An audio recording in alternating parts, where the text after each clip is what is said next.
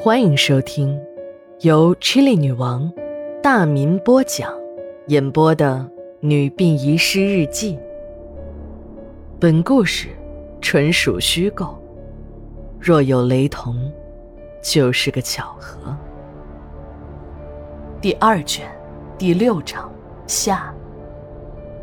这天晚上，长了心气儿的小云和心事重重的吉教授相遇了。小云主动上前搭讪，这要是在以往，吉教授没准会没好气的把她赶走，因为吉教授是艺术家，那漂亮的模特有的是，他堂堂的一个画家、大学教授，怎么会和一个野鸡搞上关系呢？吉教授听到有人在和自己说话，迎面还扑来一股刺鼻的脂粉味儿，他就意识到了，这一定是小姐在拉客。他刚要张嘴呵斥，但抬头一看，齐教授马上就换成了笑脸这个女孩子太像小亚了，如果不是这个女孩子的个头比小亚矮一头，他还以为是小亚复活了。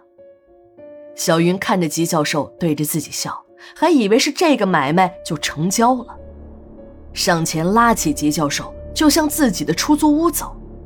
吉教授拉开了小云的手，说。还是到我那儿吧，就在前面。说着，用手指了一下正记锅烙馆的隔壁。小云是心领神会，一般的有钱人都不会去自己的出租屋，都是去酒店开房。没想到这位长头发、文质彬彬的先生竟然要带自己回家。在这条街上有店面的人，那非富即贵。小云呢，也依稀记得。这个男人经常出入这家门市，应该就是这家的主人了。小云是越想越高兴，以为又傍上了大款，就跟在吉教授的后面来到了吉教授的画室。小云无论如何也不会想到，他无意间已经给自己开启了一扇通往地狱的大门。进了画室，小云呆住了，满屋子挂满了油画，有很多还是。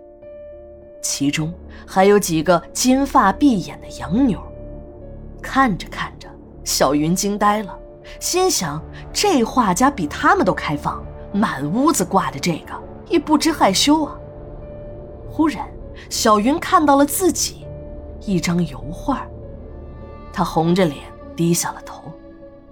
吉教授赶紧解释：“那个女孩是一个模特，已经出国了。”齐教授开始缓解气氛，就问一些小云家里情况。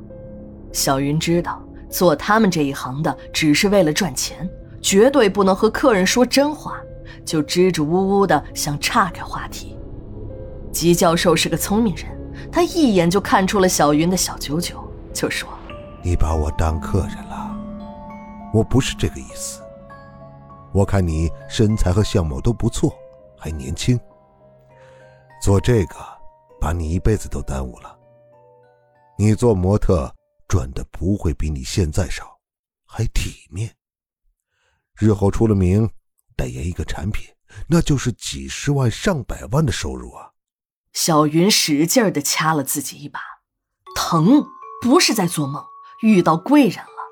自己一个小姐，还有机会当模特、当明星。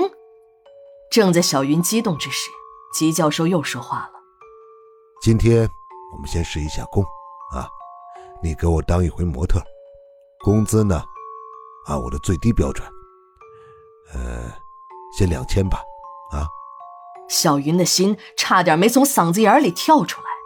当一回模特能赚两千，这还是最低工资标准，那要是高标准得多少钱呢？在吉教授的指导下。小云侧卧在工作台上，吉教授站在画板前，死死地盯着眼前这个和小亚长得几乎是一模一样的女孩。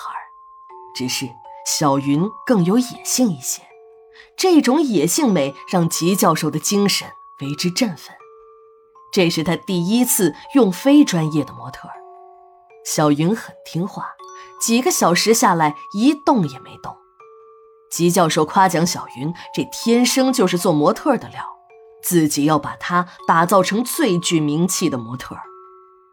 当吉教授听完了小云的身世，并且知道在这个城市只有她孤身一人，已经几年没有和家里联系时，吉教授笑了。这不正是自己要找的目标吗？小云和小亚的情况类似，这样的女孩就是死在了外面，也不会有人注意的，这样自己就安全了。模特的工作做完了，后面朝圣的工作也做完了。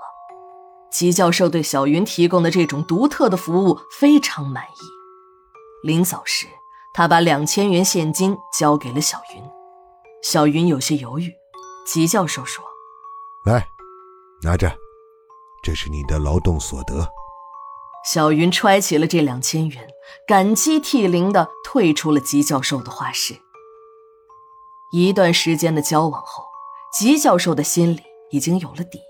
他已经摸清了小云的全部情况，只等合适的时机把她骗进自己的画室，再像对小亚一样，自己就又能制备出新的尸油了。一切进展的都很顺利，小云的尸体也被裹进了塑料布，放进了木箱中，只等两个月后就会有新的尸油析出了，自己就又能画出大师之作了。吉教授这次是先在小云的脖颈处割口、插管、放血，现场很干净。吉教授惬意地欣赏着两颗心脏，小云的这颗可能是由于刚从胸腔中取出，泡在酒精中，好像还在跳动。吉教授正看得出神呢，突然门外传来了一阵急促的敲门声。八月二十六日。日记连载，明天继续。